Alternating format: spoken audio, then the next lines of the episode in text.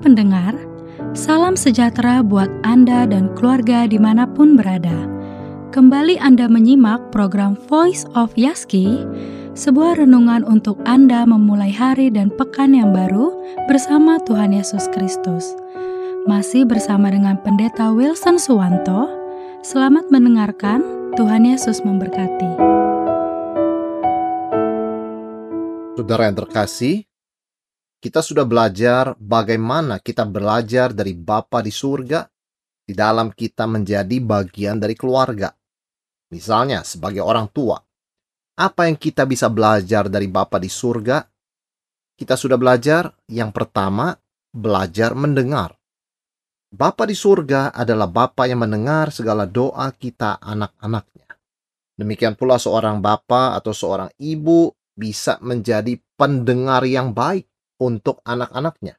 Segala keluh kesah, pergumulan mereka, bahkan rahasia-rahasia mereka, biarlah seorang ayah atau ibu Kristen boleh menjadi pendengar yang baik, bukan cepat-cepat menghakimi atau mengomentari dari sudut pandangnya tanpa memperhitungkan kondisi dan sudut pandang anaknya. Dan ini bukan hanya untuk orang tua, tetapi juga suami dan istri, dan berbagai relasi di dalam keluarga. Mendengar itu yang kita bisa belajar dari Bapa di surga. Yang kedua adalah lemah lembut. Demikianlah Tuhan mengingat bahwa kita ini debu, sehingga Dia memperlakukan kita dengan sangat lemah lembut, seperti kita sudah belajar bagaimana Dia memperlakukan Elia, Yunus, yang berkata lebih baik aku mati. Tetapi Tuhan tidak memarahi atau Tuhan tidak mengatakan, oh sebaiknya oke, okay, kamu minta mati, saya akan berikan mati. Tidak demikian. Tuhan mengerti. Tuhan mengerti kondisi hati anak-anaknya, nabi-nabinya, dan dia menjawab dengan lemah lembut. Sesuai dengan kebenaran firmannya. Dan itu juga kita belajar dari Bapa di sorga sehingga kita berbicara, berkomunikasi, bertindak demikian di dalam keluarga kita masing-masing. Dan lemah lembut adalah salah satu dari buah roh. Ketika ada kasih, di situ ada kelemah lembutan. Karena kasih itu lemah lembut, kasih itu murah hati. Dan hari ini kita akan belajar dari Bapa di sorga apa yang kita bisa teladani dari Bapa di sorga untuk kehidupan keluarga kita. Hari ini kita belajar memberikan rasa aman. Dalam Mazmur 4 ayat 9, firman Tuhan mengatakan, Dengan tentram aku mau membaringkan diri lalu segera tidur. Sebab hanya engkaulah ya Tuhan yang membiarkan aku diam dengan aman.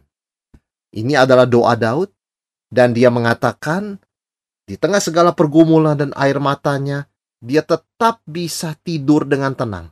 Karena Tuhan yang membuatnya bisa diam, bisa tidur dengan aman. Seorang bapak, seorang ibu memberikan rasa aman kepada anaknya, bukan membangkitkan rasa curiga di dalam diri anaknya. Demikian pula seorang suami memberikan rasa aman kepada istrinya.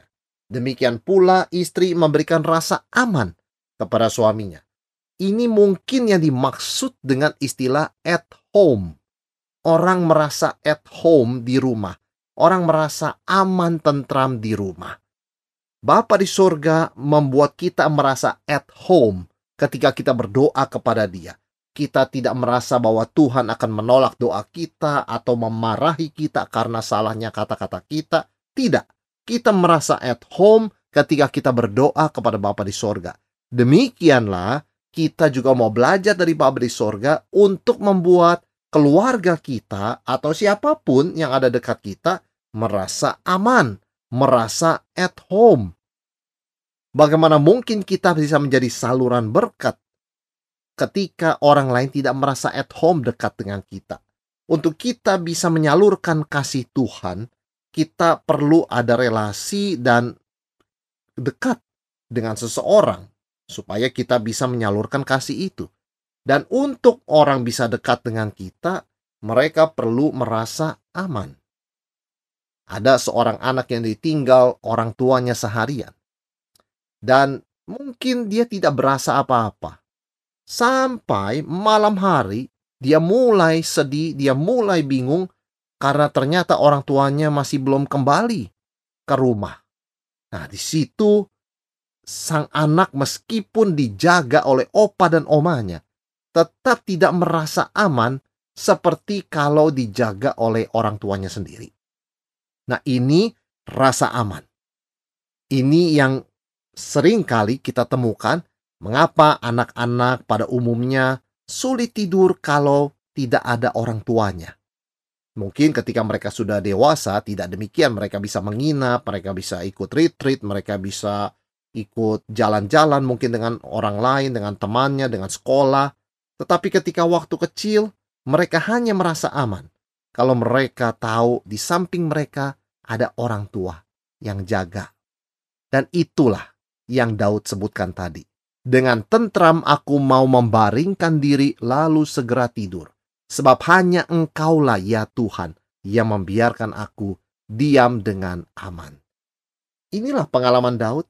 Dia tahu Tuhan adalah Bapaknya, Bapa di sorga yang memberikan rasa aman. Itu sebabnya dia bisa merasa aman, bisa senang dekat dengan Tuhan, dan Daud berkata, hanya dekat Allah saja aku tenang. Daud juga berkata, ketika dikatakan oleh orang, mari kita ke rumah Tuhan, aku sangat bersuka cita. Betapa indahnya ketika anak-anak kita, suami istri kita, merasa aman dengan kehadiran kita. Betapa indahnya ketika orang yang datang ke gereja kita, merasa aman, merasa di welcome, merasa at home. Sebagai orang tua, kita bisa membuat rumah menjadi tempat yang aman, di mana damai sejahtera dari Tuhan dan kasih Tuhan mengalir dari sorga. Sehingga bukan hanya kita punya house, rumah, tapi kita membuat orang merasa at home, merasa aman. Ada seorang ibu meninggalkan anaknya di mobil. Sebentar saja dia tinggalkan. Ini terjadi di Amerika ada seorang pencuri yang melihat mobil itu dalam keadaan mesinnya menyala. Lalu dia cepat-cepat buka pintunya, lalu dia bawa kabur, bawa lari mobil itu. Kemudian di tengah dia menyetir ketika dia melihat ke spion, di bangku belakang ada seorang anak. Ternyata ibu tadi meninggalkan anaknya sebentar untuk mengambil sesuatu di supermarket. Dan maling ini masuk ketika ibu itu sedang ke supermarket dan membawa kabur mobilnya dengan anak ibu itu yang ada di bangku belakang. Tapi maling ini memang agak unik. Dia kembali menyetir mobil itu ke tempat di mana dia mencurinya. Dia menunggu ibunya. Lalu dia berkata dan dia memarahi ibunya. Kamu sebagai ibu bagaimana? Meninggalkan anak di mobil. Itu berbahaya. Maka dia mengembalikan anak itu kepada ibunya. Lalu tetap membawa kabur mobilnya. Yang dia lakukan adalah tetap salah. Dia seorang pencuri dan dia akan berhadapan dengan hukum. Tetapi yang satu hal kita lihat dari kisah kejadian nyata ini, bahkan pencuri pun tahu bahwa meninggalkan anak sendiri itu sangat tidak baik. Bahkan dia mengancam bahwa dia akan menelpon polisi, mengadukan ibunya yang melalaikan anaknya dalam mobil sendiri. Tapi tentu dia tidak akan lakukan itu karena dia seorang pencuri kalau dia menelpon polisi, dia juga akan ditangkap. Tetapi intinya, seorang pencuri mobil pun yang melanggar hukum dan musuh masyarakat tahu bagaimana seharusnya orang tua memberi rasa aman dan melindungi anak. Seperti Yesus katakan, kamu yang jahat tahu memberi yang terbaik untuk anak-anak. Kalau anakmu minta roti, kamu tidak mungkin kasih batu. Anakmu minta ikan, tidak mungkin kamu kasih ular beracun. Kamu yang jahat tahu itu. Apalagi Bapamu yang di sorga. Kita bersyukur kita punya Bapa di sorga yang memberi yang terbaik. Dan salah satunya yang kita belajar hari ini adalah rasa aman. Karena dia sungguh mengasihi kita. Dia menantikan kita. Dia senang mendengarkan doa kita. Dia bukan merasa terbebani. Dia bukan merasa direpotkan. Melainkan dia sangat menyambut doa. Doa kita. Sampai Yesus berkata, mintalah di dalam namaku supaya penuhlah sukacitamu. Artinya Tuhan berkenan atas segala doa-doa kita, dia menantikan, dia rela mendengar, dia memberikan telinga, dia menjawab dengan lemah lembut, dan dia melalui kehadirannya, melalui roh kudus yang tinggal dalam hati kita, memberikan rasa aman yang sejati. Rasa aman bukan dari banyaknya harta kita, bukan dari megahnya besarnya rumah kita atau tingginya tembok rumah kita, bukan dari posisi status kita, bukan dari kepintaran kita, tapi rasa aman dari kasih dan perlindungan Bapa di sorga. Itu yang sungguh-sungguh memberikan kepada kita rasa aman dan itu yang memberikan kepada kita bisa merasa at home dekat dengan Tuhan. Itu sebabnya orang yang jauh dari Tuhan kehilangan banyak berkat. Mereka kehilangan momen-momen berharga di mana mereka sungguh bisa merasakan rasa aman sejati, damai yang sejati. Orang yang jauh dari Tuhan akan lupa dan dia mencari rasa aman dari hal-hal lain dalam dunia ini. Dengan kata lain mencari dari berhala-berhala. Mungkin dia mencari rasa aman dari jabatannya, dia mencari rasa aman dari jumlah hartanya, dia mencari rasa aman dari sikap manusia kepada dia. Dia mencari rasa aman dari persahabatan dengan orang lain, dia mencari rasa aman mungkin dari hobinya, dia mencari rasa aman dari kesenangannya. Tetapi semua itu akhirnya membawa air mata karena semua itu kosong. Pada akhirnya Meskipun semua hal ini menjanjikan kebahagiaan, tetapi semuanya berakhir dengan kekosongan dan kesedihan dan kekecewaan. Itu sebabnya orang harus dekat dengan Tuhan. Karena hanya dekat dengan Allah, aku tenang. Damai sejati, sukacita sejati yang memang manusia di dunia ini kejar dan mau dapatkan, hanya bisa diperoleh di dalam Tuhan. Di dalam Tuhan Yesus. Hanya dalam Yesus yang sudah mati di salib memperdamaikan kita dengan Allah, kita beroleh damai yang sejati. Hanya di dalam namanya kita berdoa dan memohon kepada Bapa di sorga. Di situ penuhlah sukacita kita. Hanya di dalam iman kepada kasih Tuhan yang dicurahkan dalam hati kita.